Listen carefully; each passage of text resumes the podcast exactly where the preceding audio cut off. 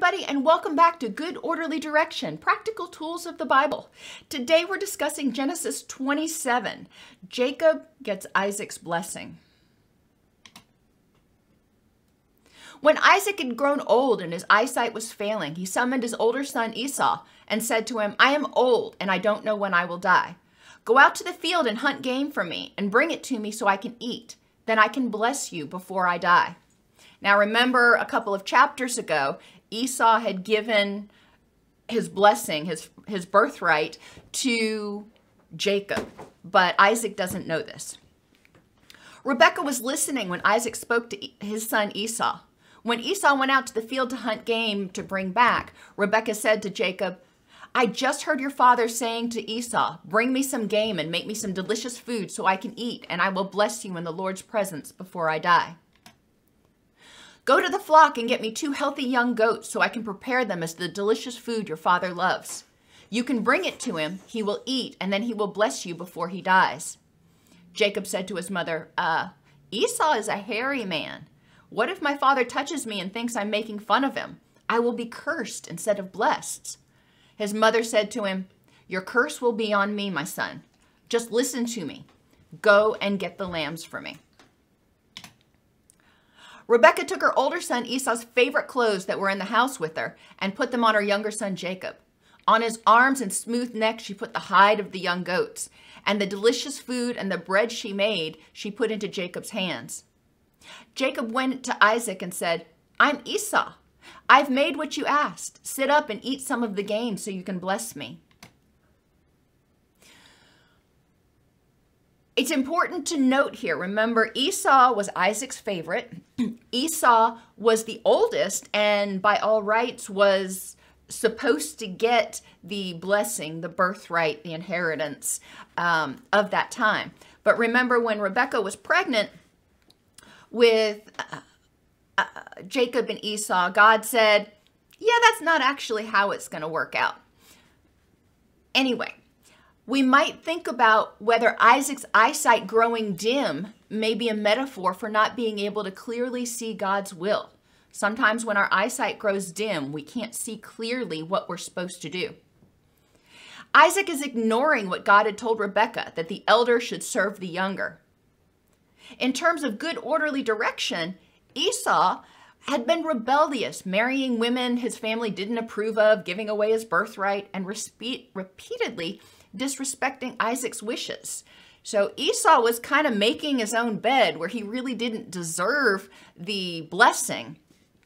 But he was arrogant enough to think that because he was the oldest, it didn't matter what he did. It didn't matter that he had given it uh, and made a solemn oath to give it to Jacob.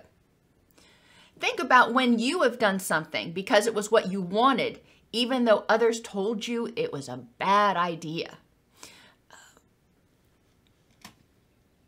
Rebecca favored Jacob and had long dreamt of the day he would get his father's blessing, since, of course, that's what God had already said was going to happen.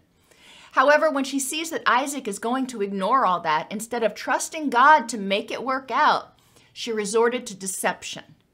We see deception continually creeping up and continually biting people in the butt uh, throughout the stories that we've looked at. If Rebecca had gone to Isaac with meekness, selflessness, and truthfulness, reminded him of what God had said concerning their sons, remember, Isaac was very much a God fearing man, and reminded him of how Esau had forfeited the blessing both by selling his birthright for the lentil stew and by marrying of unapproved wives, it's probable, or at least possible, Isaac would have given the blessing to Jacob and not needed to be tricked into it. Rebecca wronged Isaac by deceiving him. She wasn't truthful. She wronged Jacob by tempting him and telling him to lie. And she put a stumbling block in Esau's way and gave him a reason to hate Jacob. So there was a lot of fallout from Rebecca's decision, just like there was a lot of fallout uh, from Esau's decisions. It seems that Esau was not a man of his word and expected that he would get what he wanted when he wanted it, regardless of his prior behavior. Unfortunately, what we see this uh, this day is that Rebecca loses both of her sons and likely severely damages her relationship with Isaac, who goes on to live for several more decades. Principles prudence, wisdom, and patience. If that would have been exercised, Rebecca may have been in a much different position, and Jacob would have been in a much, much different position. We see in the coming chapter that uh, Esau gets very angry when he doesn't get the blessing, and Jacob is forced to flee.